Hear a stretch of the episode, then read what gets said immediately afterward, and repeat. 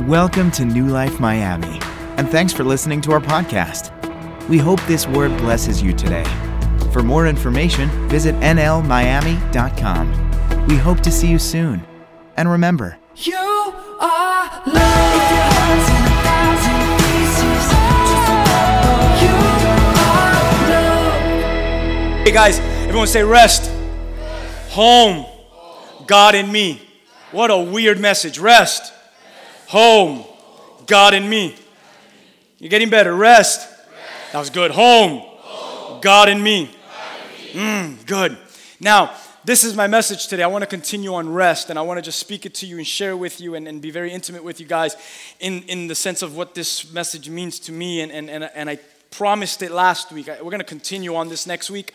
So we're going to pause and um, we're just going to let God speak to us in regards to rest and what He what do you want to share with us. And I want to continue on this conversation that began um, last weekend. I want to go back to the verse that we were reading uh, last week. Does anyone anyone remember it? Maybe you have your notepad with your notes on it, and you could turn to it and, and just scream it and just make that person next to you know that you're you're just so amazing and you remembered the verse and wow that person must really know God in such a great way because look how he. So what was the verse uh, last week? oh man, Hebrews chapter four. Verse 9 and 10. But I did, I think I went into Exodus. Amen. Give Joel a hand. Amen. I, I did go into Exodus. But yes, Hebrews 4, 9, and 10. Can you turn there with me one more time? Hebrews chapter 4, verse 9 and 10. Hebrews 4, 9 and 10. Once you're there, give me an amen, and uh, we'll read it real quick. Hallelujah. Hebrews 4, 9 and 10. I'm going to read these two verses and I'm going to just go ahead then and read it. It says, There remains therefore a rest for the people of God. For he who has entered his rest has himself also ceased from his works as God did from his. We're going to see how much we cover today. And whatever we don't cover, I don't mind sharing it on Wednesday in our midweek service and continuing with the message on Wednesday, but we'll see how much we do today. But, but what an amazing passage. There remains, therefore, rest for the people of God. For he who has entered his rest has himself also ceased from his works as God did from his. I wa- I want us to find joy in this statement. I want us to find joy in it. And if you can't find joy today, at least find hope in this statement today. Find hope in it. And the statement is this there remains, therefore, a rest for the people of God. How many of you could say amen to that? There remains, therefore, a rest for the people of God. You know, last week I, I, f- I forgot, I said it to Angel, who he was in the office with me, I think, or we were sitting outside, and I said, Oh, I forgot to to share a passage last week and uh, on today. I told them last sunday and i wanted to share it so bad. So so i forgot to to speak on something that i find very important. And i want to start with what i forgot last week because i feel like god still wanted me to share it to the body. And um, so i'm going to be obedient and i want to sh- i want to start off with this. It's found in numbers chapter 15 if you're taking notes if you have your bible Numbers chapter 15, we're going to read from verses 32 all the way through 36. If you could just join me there for a moment. Numbers 15, 32 through 36. And, and I want to read this passage because it shows us God's reaction. And it's God's reaction to the individual or the individuals, God's reaction to the person who rejects his plan. It's God's reaction in the Old Testament to the person who rejects his rest, who rejects the rest. Who, who, what, you should know this answer, by the way. What is rest today? We should know the answer. What is, I don't want to say another word, but what is rest today? Come on, I'll preach last week's message all over again. What, what is rest? Uh, I'm going to give it away if I ask it this way because I'm asking it wrong. That's why you're probably like, what? Who is rest? Okay, I just didn't want to give it away that easy.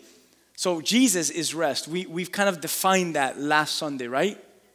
So I don't want to necessarily go so much into defining the person that fulfills the word rest. We already came to that conclusion that Jesus is our Sabbath rest today. That we don't necessarily have to keep a Sabbath day holy, it's Jesus is holy in us. We're, we're, on the same page with that? All right. So I don't want to continue to ride on that. So, so we're going to look now at, and we're going to start with the reaction of God in the Old Testament to those who reject this that I'm talking to you about. And it's found in Numbers 15. Let's go ahead and read it, and then we'll, we'll, we'll just share a point on it. Here it is. It says, One day, one day, while the people of Israel were in the wilderness, they discovered, remember, the children of Israel left Egypt now, and they were in the wilderness. And God gave them laws, and God gave them commandments, and all those things. And Moses, okay, was the leader of them. It says, One day, while the people of Israel were in the wilderness, they discovered a man. They found the man, they saw a man, they pretty much arrested this man, right? They found a man gathering wood on the Sabbath day. He was gathering wood on the Sabbath day. Think about why he's gathering wood. He's cold or he's hungry, whatever. He's, he's, he needs wood. Is there really anything wrong with gathering wood? No. Is there really anything wrong with eating from a fruit of a tree? No, the answer is no. The, the wrong behind it is being what? Disobedience to what God has told you not to do. That's the wrong in it. The, the, the, disobedience. So if God says don't do that, though right now it's, it's not necessarily that it's wrong, but going against what I say is wrong, then that's wrong. So yeah, right now if we pick up a stack of wood, there's nothing wrong. You're a sinner. The pastor said that the person that, let's keep reading. So the people who found him doing this took him before Moses and Aaron, the leaders, and the rest of the community. And they held him in custody. This is crazy. They're in the wilderness and they have a whole prison system because they did not know what to do with him. No one knew what to do. I love that when no one knows what to do, the Lord knows exactly what to do. And do you know that when the Lord knows exactly what to do, you might not always agree with what the Lord wants to do? That's not true. It is true because look at verse uh, 35. Then the Lord said to Moses, since no one knew what to do, the man must be put to death. And everyone just sinks in their seat and said, mm, That was fierce, God. The man must be put to death, and the whole community must be involved in the death. They must stone him outside the camp. How many of you say that's kind of hardcore, man? The dude was gathering sticks of wood. So the whole community took the man outside the camp and they stoned him to death just as the Lord had commanded Moses. We read this passage, and if you really don't understand what's going on here, it's so easy, like a famous celebrity did one day when she was in church, to misinterpret the Word of God and become a New Age movement leader because she did not understand what the pastor was saying when he mentioned a verse like this. Easily, someone that doesn't know God could easily get up right now and walk to church. If that's the God that you guys just sang to, then I don't want to serve him. If he just called someone to die who was picking up wood, who, you know, you guys understand what I'm saying? But that's not even what it's about. See, let's go back to verse 32. One day while the people of Israel were in the wilderness, they discovered a man gathering wood Nothing wrong gathering wood. But watch this gathering wood on the on the Sabbath. See, right here, that's the problem. There was a man that was found, and he was gathering these sticks on the Sabbath day. And why is that a problem? It's a problem in the Old Testament in the wilderness with the children of Israel in Numbers chapter 15 in spite of God's plain commandment to, hey, whatever you do, cease. Everyone say cease. Yeah, cease. Stop from all of your labor on the Sabbath. Don't do anything on the Sabbath. That's going to be a day of holiness, a day of rest. And God asked that for all the children of Israel. But yet, this one man decided, notice, how many men was it? All that we know in Numbers 15, verse 32, it was what? One man. This man, this, I'm thinking, I'm thinking, because us men are like this, a lot of us are. He probably called some of his friends and said, Hey, you want to go with me? I mean, I don't think God is that serious. I don't think Moses really meant that when he went up to the mountain that God said that if anyone is caught doing anything on the Sabbath that God is going to strike them dead. I really doubt it. You want to ride with me to go pick up some sticks to bring it back to the house? Maybe we can make some s'mores later on and we can play some games. And I think his friends probably said, Nah, I think I'm going to take it serious what God had commanded us to do. And um, I'm not, I advise for you not to do that. So we're not going to do it. So please just don't do it. Rest. He goes, Come on. So he goes, anyways, on his own. I'm not saying that that's biblical, but maybe something like that happened. Maybe not the whole s'mores thing and all that. But when he goes to get sticks, he gets caught. And I love that he gets caught because there's only going to be a moment, only a moment until you continue to live the way you live. And God is not going to expose the sin and say, Hey, enough is enough. When are you going to come to the place that you stop calling yourself a Christian, but yet you're living like a sinner? There's got to come to a place that the way you live is lined up with what you say. So if it takes you getting caught and exposed and bringing you to the leadership of the community so that things can get right, then I'm going to do it. Bring him over here. So, so that, that there's a lot of stuff going on in this passage because here is this man, and he should have stayed and con- called this day of day of rest, and, and he should have made it holy. But but there's a transgression here, and it was a willful sin that this man had committed. He he did this with, with boldness. He did this up front in broad daylight. He did this in li- literally open defiance open defiance to divine authority. See, that was the issue. The issue is not, the issue is not he took wood. The issue is I'm going to choose to live my life defiant to God Almighty. And there will be a day that every human being that lives in such a manner will come to a place of you have to experience death if your life is defiant to who I am and to what I've said. I mean, it's, are we preaching the right gospel here? I feel like you guys are like, no, no, don't preach that today. Um, you guys are scaring me. I'm like, I'm almost saying, wait, is my theology wrong here? So, so I want to make sure we understand that. So there's a, there is an urgency, isn't there? And what is the urgency? Easy. It's very easy. Be obedient to God. Rest in that. So, but this man instead open defiance before his authority, who's not even Moses, which, yeah, it was defiant towards Moses as well, but forget Moses. We're not even talking about Moses and Aaron. We're talking about God who, who reigns over this and saves the Israeli, the children of Israel, and yet this man decides to go against it, and the Lord says to him, This man must be put to death, and everyone must stone him outside. And this may, yes, seem kind of harsh, but I think we're getting it now. That the man, listen, the man had a knowledge, the man had an understanding of what he was doing, or we could say of what he was not doing. He had an understanding, and he had a knowledge of it because he was part of the Israelite tribe. He, he knew exactly what he was doing. He was going, listen to this, he was going against truth he was going against the truth. Going against the truth of his understanding, the truth of his knowledge. And it brought one thing in his life, and that was death. And the reality is, for every single one of us, we're going to stand before the presence of God. Every single human being will stand before the presence of God. And if we reject the truth of our understanding, if we reject the truth of the knowledge that God's given us, there's one thing that all man is going to experience if they continue to live rejecting that. And I'm sorry to tell you this, but I have to be honest. The answer is death.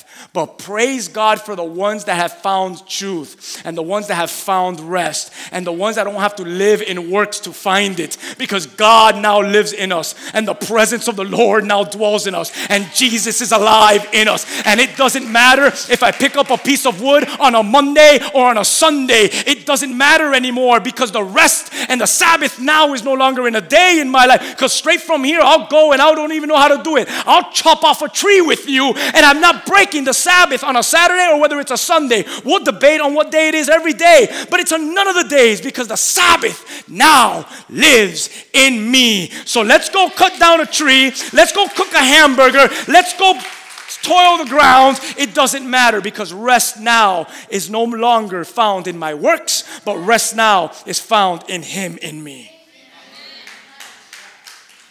But thank God we have that now. Romans chapter 1, verse 18 and 19, it says, But God, listen to this because I have to jump into the New Testament to show you how a lot of this Old Testament stuff makes a lot of sense here in the New Testament. Romans, Paul writes in chapter 1, verse 18 and 19, he says this He says, But God shows his anger from heaven. God show, Guys, this is the New Testament. God shows his anger from heaven against all sinful, all wicked people who suppress the truth by their wickedness. I'm not lying to you. God shows his anger. Yes, God is a loving God, but for once, don't you not think that God is not an angry God. He is angry. But the beautiful thing about God is he's angry but does not sin. He's angry but he doesn't sin. But but look at this. He shows anger from heaven against the sinful and the wicked and all of those who suppress what? Truth. And how do the people suppress truth? By living in their very own wickedness. Verse 19, very important verse. They know the truth about God because He's made it what? Obvious to them. Obvious. So, Romans 1, it goes on to speak of those who willingly, those who willingly go against the truth.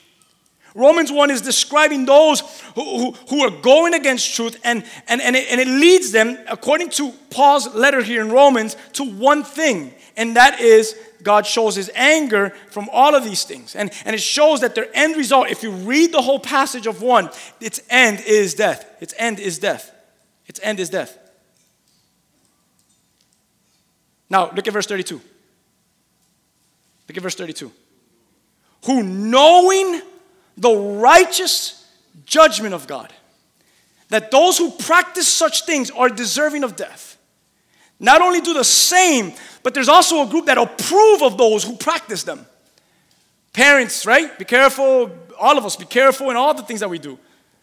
So, so verses 18 and 19, we skip to 32. There's a people that know the righteous judgment of God. They practice these things that are deserving of death. And not only are these people that know truth, yet practice the things that lead to death, but there's also a people that what? That, oh, it's okay, just go ahead and be very careful the counsel and the life and how you give people advice. Don't just be okay with all kinds of sin. You could tell someone, I still choose to love you, though what you're doing, I totally disagree with it. You could still say that to someone. I totally disagree with this situation, but don't get that wrong with I don't love you. I do love you. Actually, that shows that you love them so much more.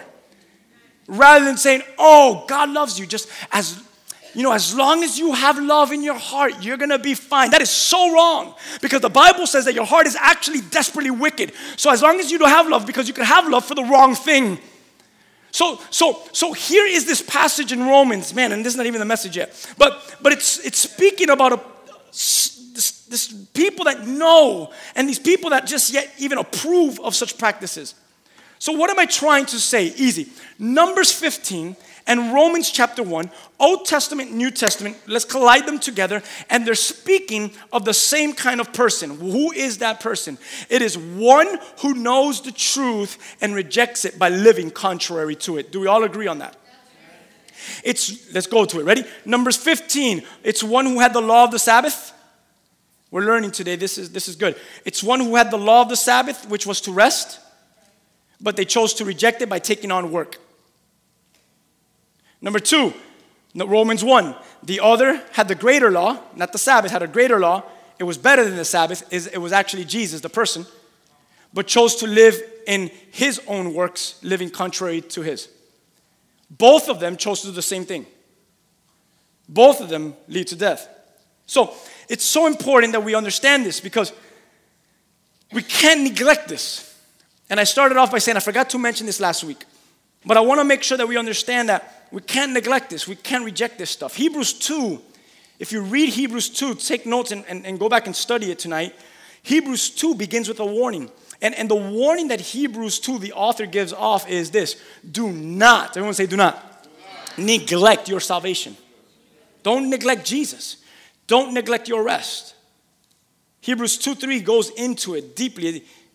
It will be with all who reject God's provision of the Sabbath rest in Christ. It says this How shall we escape if we neglect such a great salvation?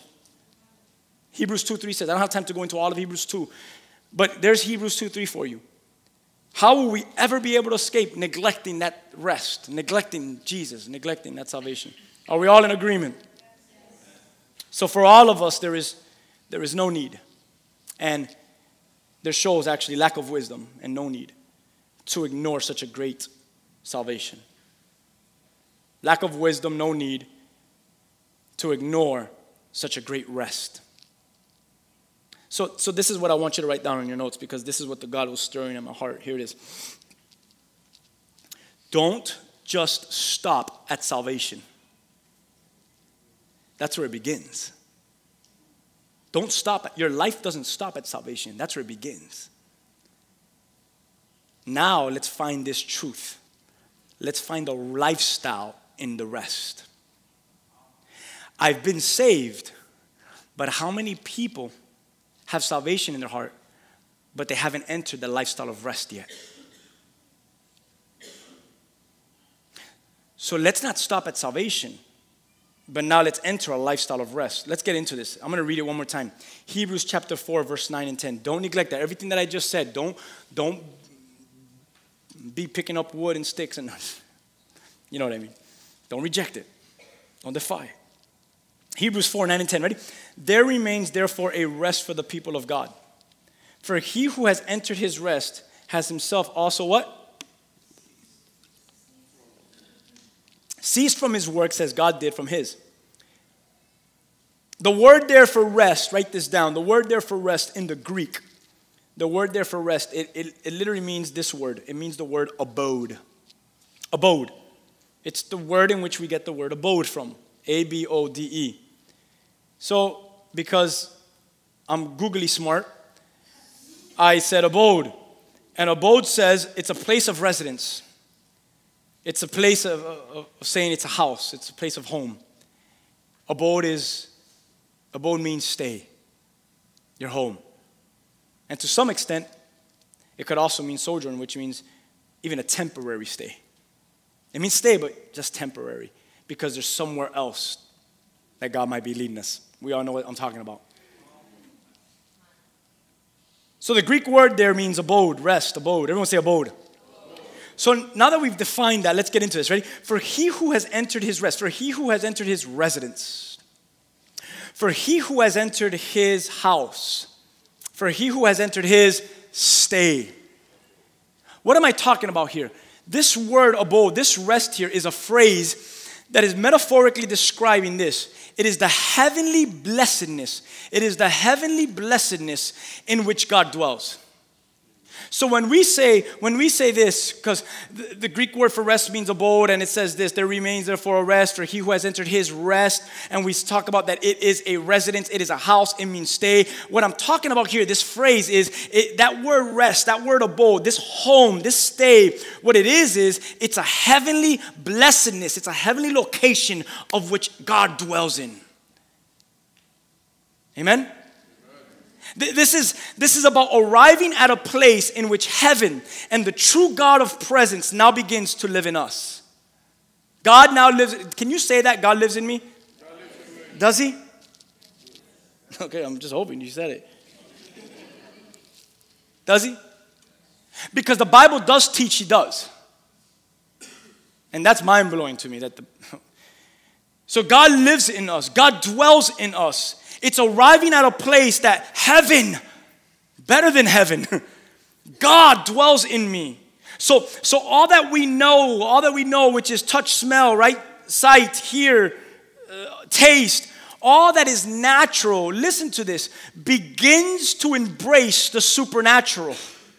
I was singing here on, 9:30 and I said, "Heavenly embrace." I don't even know I said it in tune, but I was crying out, "I want a heavenly embrace. I want a heavenly embrace." I went from saying, "I want a heavy embrace. I want a heavy embrace," and then my heavy started to be changed to, "I want a heavenly embrace. I want a heavenly embrace." And that's what I'm talking about. We've been embraced by a supernatural world, and we've been embraced by a divine being. Imagine that for a moment. Trust me, there's so much deeper that I would go, but I've been, um, I've been told probably by five people, don't go that, that, that route yet. So I'm, I'm going to go as much as I can today. I'm going to be obedient to voices. voices. I should be obedient to one voice. That was so off my, my teaching. All right, here we go. God rebuke me. Amen. But no, seriously, I am going to make it in a way so you can understand it. But listen to this. My wife heard me share this too, and she was like, Are you sure you want to preach that yet? I was talking to Lewis on the phone, and he could, he could be a testimony of her saying in the background, I don't get it. I don't get it. But I get it. All right, here it is. Imagine this. Imagine all the depths of the universe that we don't even know, right? We don't even know it. But imagine even beyond that. Imagine heaven. Imagine even hell if you want to. That which we have not even seen, or you and I have not even traveled to. I mean, I know there's a boy that says he went and he wrote a book about it and then they made a movie. I get all that stuff. But I'm talking about we haven't really traveled to heaven yet. We haven't really traveled to hell. We can't jump on any kind of mechanism and get there. Imagine the depths of even those things. I mean, we were wilding out yesterday, talking to the other Lewis about just what the supernatural looks like as we were going, right? We were just, open, we weren't even talking, we were just going to the scripture. And every time we read something, we were like, what does this mean? Imagine the depths of that stuff in the Bible. Why am I saying, why am I stressing this stuff? Because, because now, listen to this statement.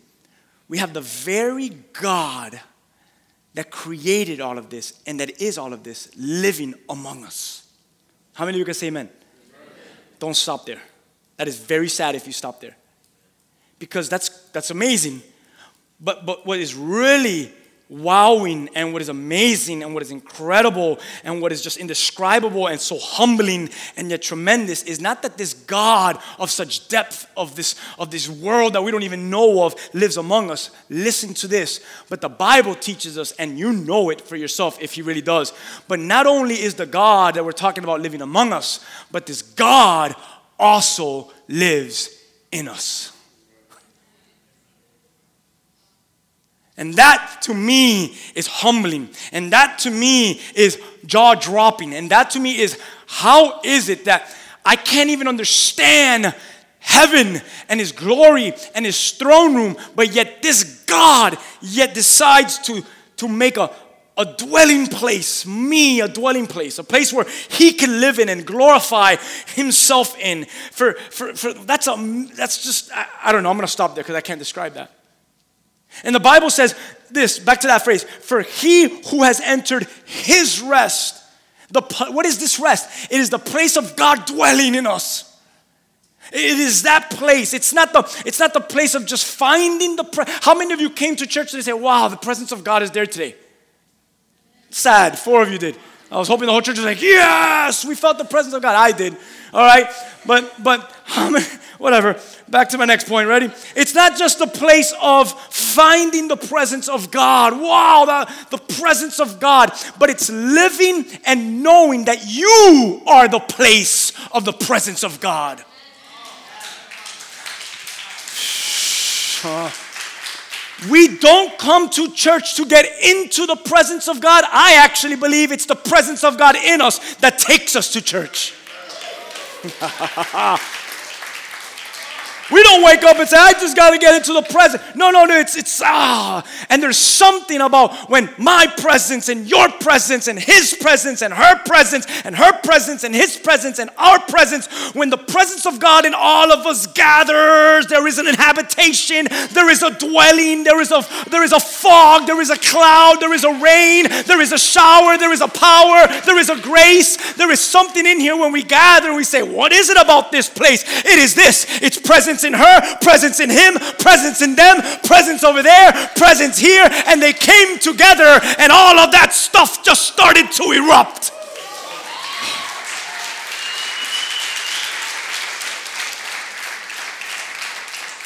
It's a presence. It's God that's living in me. That is why we could walk into a house and we could look at demons and say, I'm here, get out. And who are you? Forget about who am I. Who is he?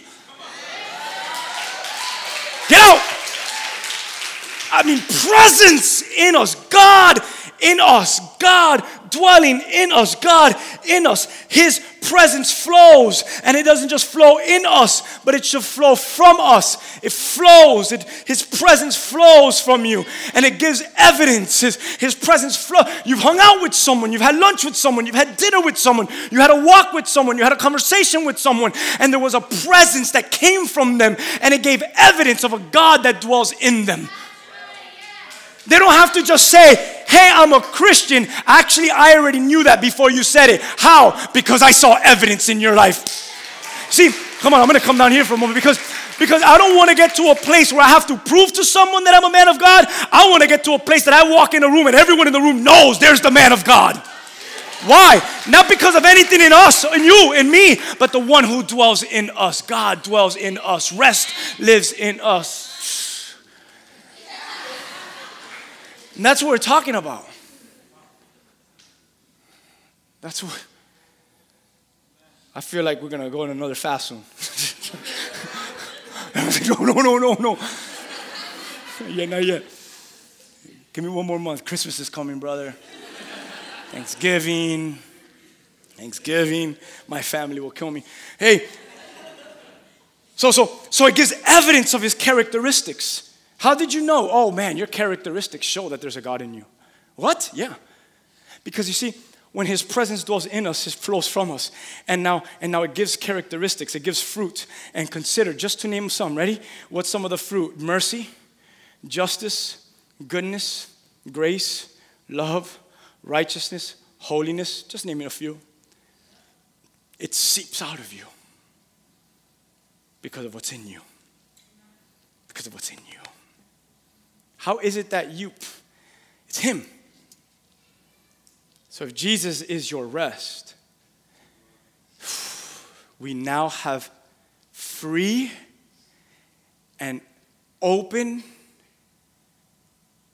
entrance into relationship with Abba Father.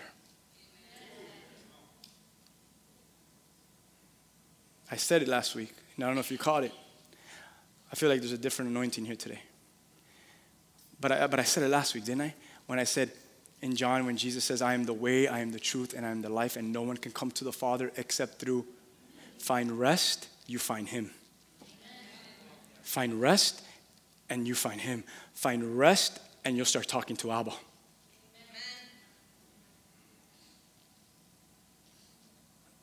We have entrance now to a relationship with Dad because we found rest in God the Son. John 14, 6. Jesus, our rest, is the open door to God living. Oh, man. Jesus, our rest, is the open door to God dwelling in us. Do I have to say that again? Just write it down. Jesus, our rest, is the open door because he says it in John 14 I'm the door, I'm the way, I'm the path. And man, I am the truth. I'm it. Jesus, our rest is the open door to God dwelling in us. So if God is in us, then there's evidence of presence from us. Ooh, write that. If God is in us, then there is presence of God from us. Someone just for the sake of it say, prove it to me. I will. Acts chapter 5, please. Acts chapter 5. Let's go to verse 12 for a moment. And this is just one, one passage of so many that I could name. And it's in Acts 5 12. It says, You with me? It says this.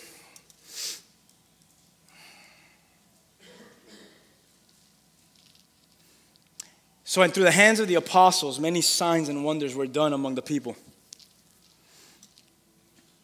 And they were all with one accord in Solomon's porch. If you're going to if you're going to um, Israel with us in a few months, you'll, you'll you know, I could almost, I could start saying in a few months. If you're going to Israel with us in a few months, you, we're gonna we're gonna know a lot of this stuff and a lot of these locations, a little bit more personal and intimate, because we're going to be standing there. So they began to bring all these people, right? Through the hands of the apostles, signs and wonders were done. Verse 15, just let's just skip there for a moment. So, what was it that they were bringing to the apostles? Here it is 15. So they brought the sick out in the streets, into the streets, and they laid them on beds and on couches. I love this next part. That at least the shadow of Peter passing by might fall on some of them. Just, just, just Peter, don't even touch, walk by this area. Your shadow is enough. Verse 16 tells us this. If you're there, you could turn to verse 16 says this. It says that they brought the sick and those tormented by the unclean spirits. You see, this is not stuff that just happens today. This is stuff that's been happening during the times of Jesus, during the times of Peter. Unclean spirits, demonic spirits, the sick, the they were, they're bringing them. Notice they were bring, man, they were bringing them to the ones that, ha, that that showed evidence that God dwells in them. Just thought about that. Because I could grab one of you and I could take you to someone. Hey, do what you do with them. Or God could dwell in you and you could do what He does with them. So, what they did was they brought the sick and the unclean spirits and they brought them to who do we take them to? Well, let's take them to the man of God that has the presence of God living in him. And they laid them there around Peter, just walk by them that your very own shadow could, could heal them. And, hmm. So we see things like that. We see things like that. I'm going to share another one with you, and it's Acts 19, verses 11 and 12. Listen to this one. It says, Now God worked unusual miracles by the hands of Paul. that even handkerchiefs and aprons were brought from his body to the sick, and the diseases left them, and the evil spirits went out. His very So we have things like Paul and things like Peter, and then the sons of Sceva that went up to them and they saw a demon possessed man and they said, In the name of Jesus, we cast you out. And then the, the spirit looked at the sons of Sceva and said, Paul and Peter and Jesus we know, but who in the world are you? And the demon from the man leaped into the sons of Sceva, and they began to take off their clothes, and they ran around the village naked, going crazy, and everyone saw them as the, li- the livestock. Because you see, who were they to operate in the supernatural when they themselves did not have the God of the supernatural dwelling in them?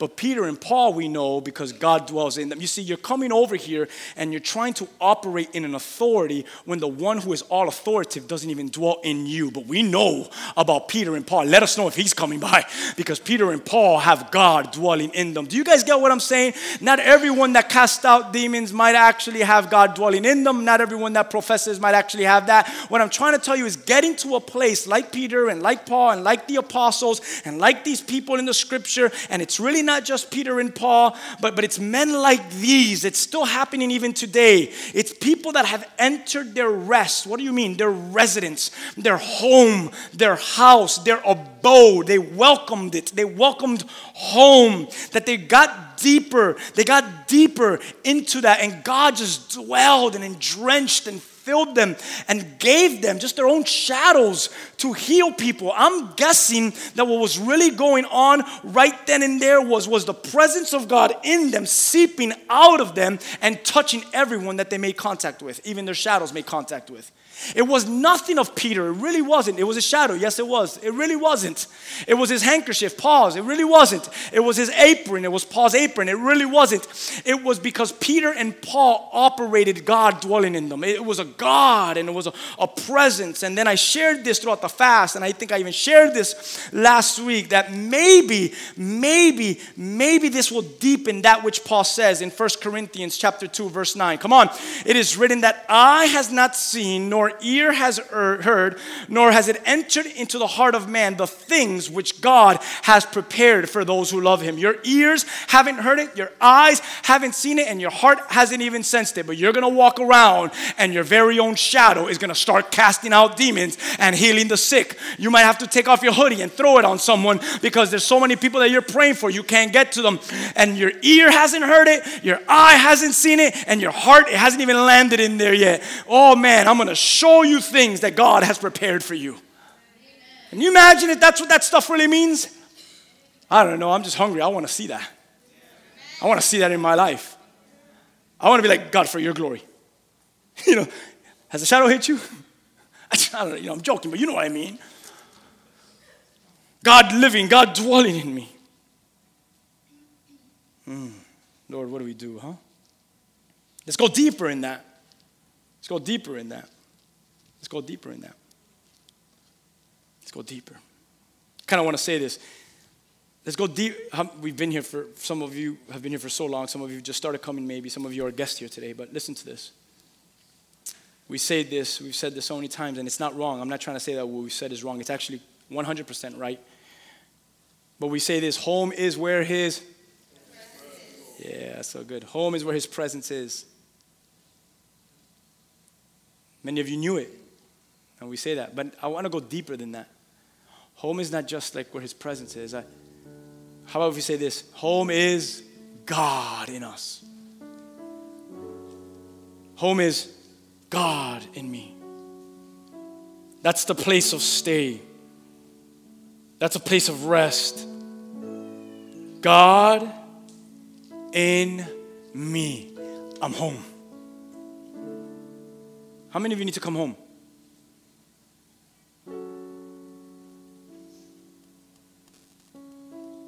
How many of you need to come home? Just God dwell in me. Jesus, I accept you. You, you are the way, you're the door.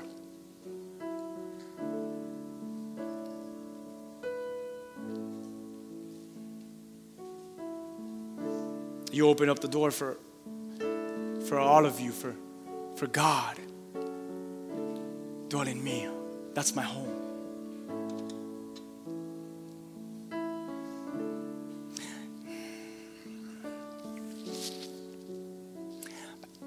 It's like, I want your greatest church services to no longer be what happens here on Sundays. I believe God wants your greatest church services to be what happens on Monday nights in your room, Tuesday afternoons in your living room, Wednesday mornings in your kitchen. Come on. Thursday in your closet. Friday mowing picking up stuff in the backyard, seeking Him back there.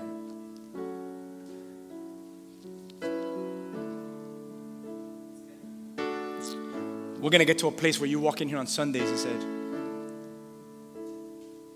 Man, I had, I, I, I had church this week. How? I, we didn't even have service. Yeah, but let me tell you what happened. Let me tell you what God did in me this week. I had church this week. You guys are with me?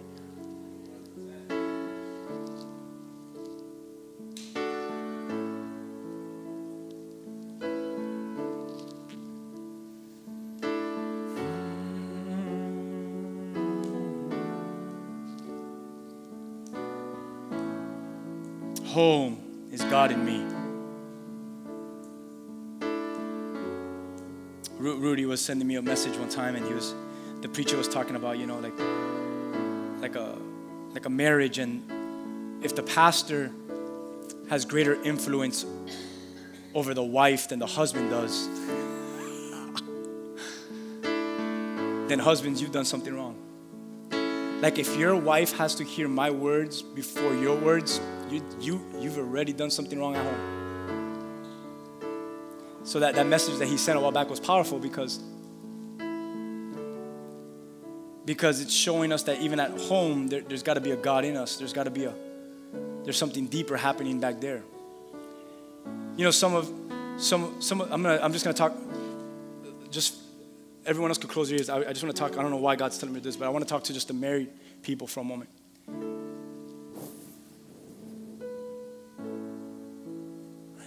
Some of your husbands, some of the husbands here, the lack that's in the marriage is probably because of the lack of God in you.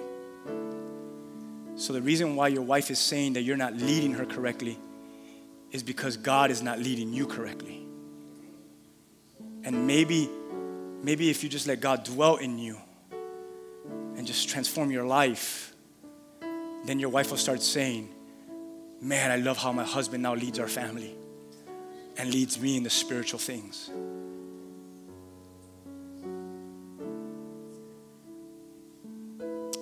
Just wanted to say that. Because I know I'm not a perfect husband. But to everyone else, this is not just about marriage, to be honest with you. It's actually nothing to do with marriage. It's even deeper than husband and wife. So don't worry about it. Don't get lost in that one statement. Because maybe all you need in your life is I got to get to a place where just God and it seeps out of me. So he who has entered his rest is actually he who has entered home. And it's also saying it's he who has entered a lifestyle of God dwelling in me. God's doing something weird. Like, I hope it's a, I want it to be a forever thing. I told a buddy of mine that was at my house the other day, I said, if you see me go off this path, you need to shake me and tell me, where you're you going? I'm, I'm re- recognizing that I'm not seeing the, same things I'm seeing anymore. And it's not because I'm forcing myself, it's because I no longer feel like turning it on anymore. I'm not, I'm not like talking about like just lustful things. I'm talking about just like just things I used to watch and numb myself with on TV, let's say. I'm noticing that the Spirit is just telling me to, to turn it off. I'm not saying that's for everyone. I'm not trying to act holy. I'm, I'm just saying this like lately, this is what's happening in me. So don't be like, oh, I have to go home and not turn on the TV. Go home and turn on your TV. That's what I'm saying at all. What I'm saying is, God is, God is trying to say there's more. Like, don't just gratify your flesh, you know? And I hope it's a forever thing. That's why I keep saying I don't want this to be a season, I want it to be a lifestyle. It's a lifestyle of God living in us, dwelling in us. Not just, oh, it's His presence in me, but it's God in me who gives presence. Don't fall in love just oh, with presence, fall in love with God who gives presence. It's like holiness, right? Don't fall in love with holiness because then you become a monk. Or you go on a vow and you don't speak. And you isolate yourself on a mountain in the Himalayas and you, be, you become holy over there. That's not what I mean. Don't be so in love with, that stuff and not in love with Him, with God. And then in that, holiness comes, presence comes. That at least the shadow of Peter passing by might fall on them. So that even the handkerchiefs and the aprons from our bodies upon the sick and the disease left them. And the evil spirits went out. I want to live a lifestyle of God dwelling in me. And um, it's a battle because I'm flesh and you're flesh.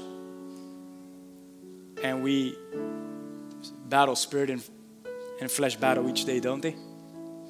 You wake up, you want to do what's right, but the but the flesh wants to do what's wrong. That we live in a in a time where the where the flesh has no longer no longer has power over the spirit.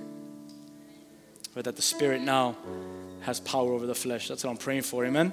In my, in my life. Rest, home, God in me. That's it. That's my rest. That's my home. You could stand with me if you want and. Hmm. Mm-hmm. Ah, leave it just like this. It's good. Just like that. It's good. It's good.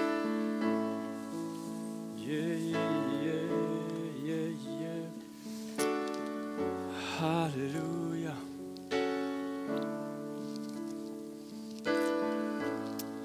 What do you guys want to do? Let's talk like a family, right? Like, what do you guys want to do now? What do you guys want to do? Pray, go home. No, no, no, no, no. Leave it the way it was. Leave it the way it was. Want to see face. Amen. Yeah, yeah, yeah. Let's see. Let's see. What do we do? What do we do? Um, let's pray. Anyone want to share something, maybe, as family? No. Someone from the family want to share something? All right, you don't have to. It's okay. You want to come up here?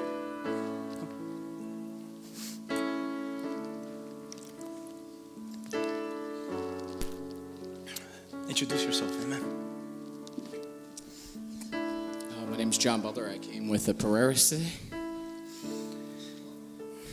Um, years ago, I was baptized, and my family, my wife was baptized, and we raised our children in the Lord. And for several years, I had God at the center of my life. Slowly but surely, Satan whispered in my ear. And as he did, I I just lost my way. The first family that my wife and I tried to bring to the Lord was her sister and her brother.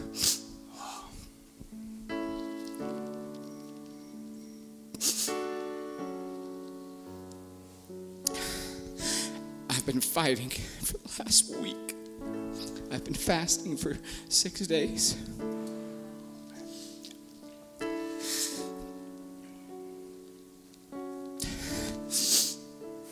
and we ended up having a, a family fallout because we let petty things get in the way of God's love. And about two weeks ago, Jose sent a message to my wife. And we've been out of the church for a long time. It's been several years now. We've always tried to live with God's love on our heart, but sin was just blackening the water inside of me as a vessel. So I've been trying to find my way back, and God has been doing things this week that I I don't understand. I've seen things that have scared me to death.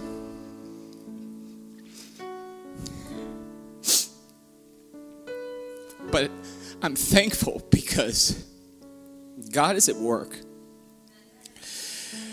It's not me, it's not Jose, it's not her sister. We're just the vessel. You have to get out of the way. And I'm learning that this morning. I went to the beach.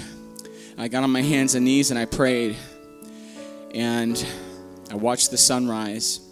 And I'm still battling. I'm, I'm not out of it. I need all of your prayers. My wife and I were supposed to come this morning. And something happened, and my wife got very, very angry, and she's not here. And I didn't want to come. But I made the decision to come, and I'm thankful that I did. And I ask,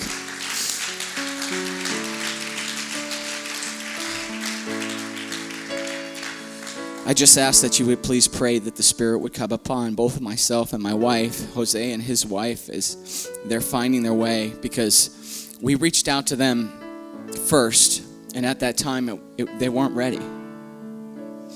And now Jose has had a calling.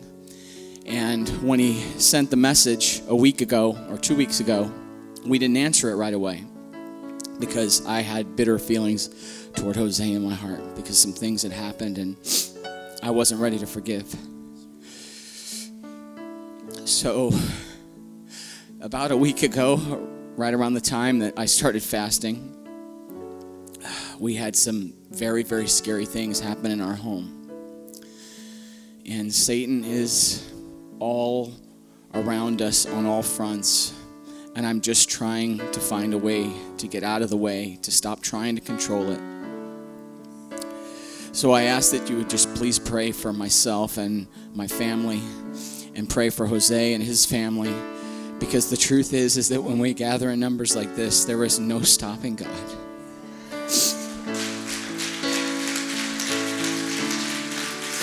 Amen.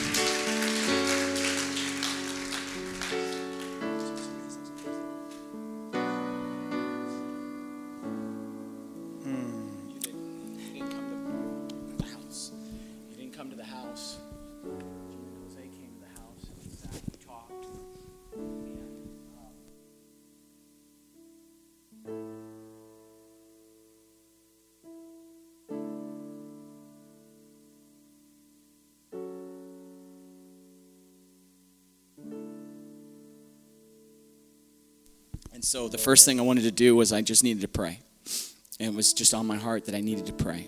So I, I went to the beach, and as I was driving to the beach, there was a man with a, a black German shepherd that was standing on the side of the road. And as I pulled up to the beach, he- I passed him, and he just stood there looking at me. It was it was 4:40 in the morning, and I was so scared.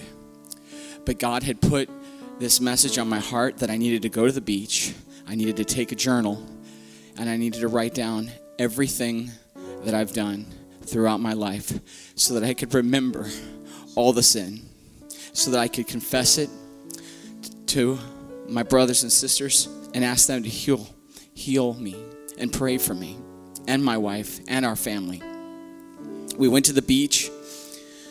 I got on my hands and knees. I've always had a hard time raising my hands to God because I feel like an idiot. And it's just the pride in me. And this morning, I took out my phone, and Jose had sent me a message, and I didn't see it yesterday. And in that message, there was a song. And I began to play this. I pulled my phone out and I began to play the song, and I held my hands in the air. And I just asked God to please direct my family, to help me to discern what is good and what is not, because that's the hardest thing that we're having to do right now. I just don't know what's good and what's not. But I, my legs started to get heavy when I was in the sand. Like they were tingling and I, they were like a thousand pounds. I couldn't move. I couldn't get up from kneeling in the sand and I was just praying. And the song that I was listening to was talking about his faithfulness. That his faithfulness never leaves us, that he has never forsaken us. And at that moment, I felt something I've never felt before in my life just come over me. And it became very clear that I needed to read from the book of James, chapter 4. Read the scripture and you'll understand, but it was an amazing, amazing experience. I know that God is moving in my life again, and it's so crazy that the man that I couldn't help at that time, who I then got bitter towards, is the one who then reached out to me and now has me here today.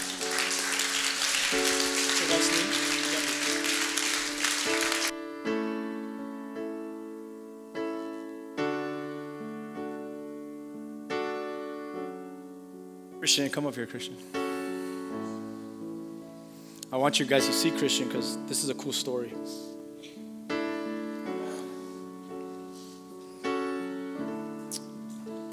I don't just love Christian anymore. I love Jose and his sisters. I love his mom and I love his dad now.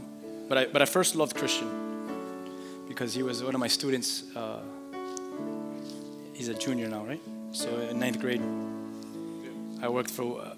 You heard me share the story of well, of, of this young man, and you're seeing miracles happening that's reaching not just his family, but it's reaching more family now and more people. I mean, we're gonna pray for him and for his wife Debbie now, and we're gonna have church right now and, and just pray for that.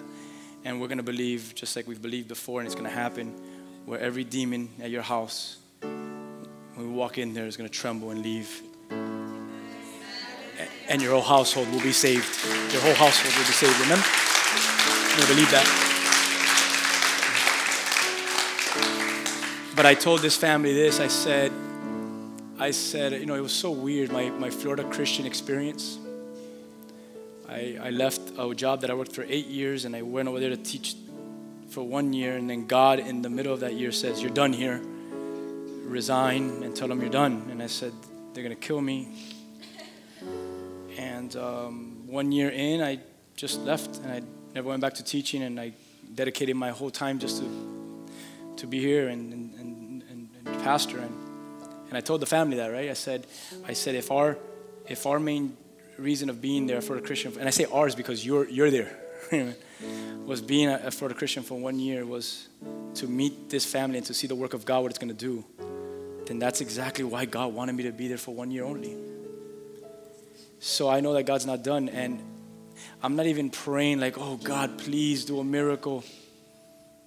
in my brother's life and his wife's life, I'm like, God, thank you for what you're gonna do already. Because it's so obvious that He already started. And um, we're just grateful. We're just grateful. And I told you that day in front of my house, I said, We're gonna go back home, and your whole family is gonna be saved. And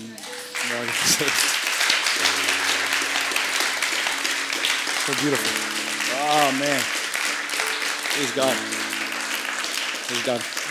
Stretch out your hands. Let's, let's pray. Let's pray. Lord, hallelujah.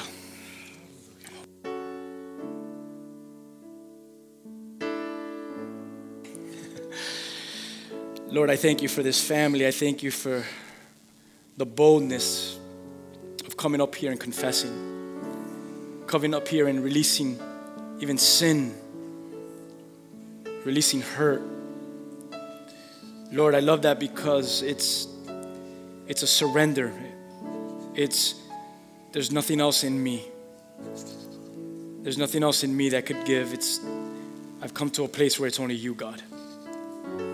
And Lord, I pray right now for this family as well. I pray for Jose right now, and I pray for his wife Debbie right now. Though she's not here, we know that you, that you, as we pray, Lord God, you're there.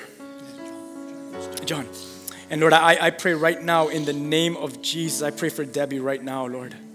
I pray your hand over her life. I pray, Lord God, for your spirit just to rest over her. Lord, we're talking about God dwelling and rest. And I'm praying that, man, when John goes back home, that that even her eyes look different, Lord, and, and that, Lord, everything about her looks different. And she said, I don't know what happened, but there's like a rest here now. There is something that is going on here in this house. This stuff is scaring me. And that John would have a boldness to stand and hug her and cry to her and give her a kiss and love her and say, Forgive me. And, and here I am. The Lord has washed me today. The Lord has cleansed me today. And He cleanses you today. And He saves you today. And this is what it looks like and feels like and tastes like and smells like where God, when He comes to dwell in us and rest in us, where eye has not seen or ear has heard or fallen upon the heart of man the things which God has planned for us. And here it is, here it is upon our lives, upon our house. And I, I pray that and I give you thanks for that in advance, Lord, for what you're going to do. And I believe it, Lord, and I declare it right now that every demon must go, every form of darkness must cease and tremble and run out right now, that you would send angels, angels right now to enter into that house and that they would stand around that house and that they would wave a banner of Christ over that place and that the blood of Jesus, the grace of God, the oil from heaven would drip over every section of that house, dripping from the roof to the foundation, every corner of that house, the bedroom, Lord God, the, the bathrooms, the living room, the kitchen, Lord God, everything, Lord God, the driveway, the front door, the backyard, the side yards. I pray, Lord God, Lord, that oil would be dripped all over it, Lord God, that they would experience a revival within them, a revival among them, Lord God, that they can but one thing surrender their lives to full obedience and walking in your ways. And we declare today, Lord, not maybe, but thank you for another family saved. Thank you for another soul saved. Thank you, Lord God, for more demons out. Thank you for more revival in this household. We believe it, Lord God, and we declare it right now. I pray blessings over my brother. I pray wisdom and discernment, insight. I pray your word to become alive in him like never before. I pray your spirit to become alive in him like never before. And that this is the beginning of, of what restoration looks like.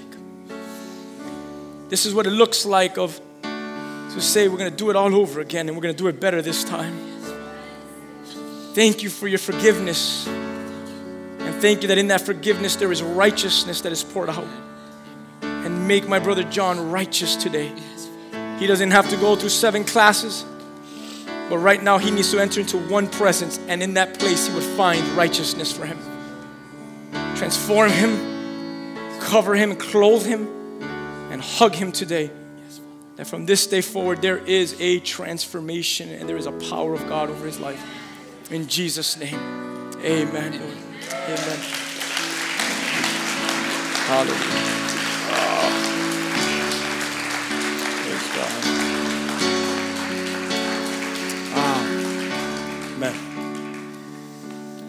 yeah, this is, man, kidding me? This is this is it. Thank you, Lord. Thank you, Lord. Thank you for this morning. Thank you, Lord God, for worship. Thank you, Lord God, for, for just the word. Thank you for this family. Thank you for this family right there, for our church family. Thank you, Lord God. We're, we're seeing you do something here. It's, it's, and we're loving it. And we don't want it to stop. We want it to go deeper. We want waters not to run wide, but to run deep, like we shared during our fast, Lord. We love you, Lord, and let's have an awesome Sunday. Let's rejoice with family that we haven't rejoiced with in a long time. Fill us with joy. Take off weight. Let us feel light. Your yoke is easy, it's light. Your burden is light. Thank you, Lord. Thank you, Lord. We give you this day for your glory. And we come back for the next half of this message on Wednesday at 7:30, Lord, as we gather, that there will be something again that will just erupt in this place. We love you, Lord, and we thank you and we praise you. It's in Jesus' name. Together we say,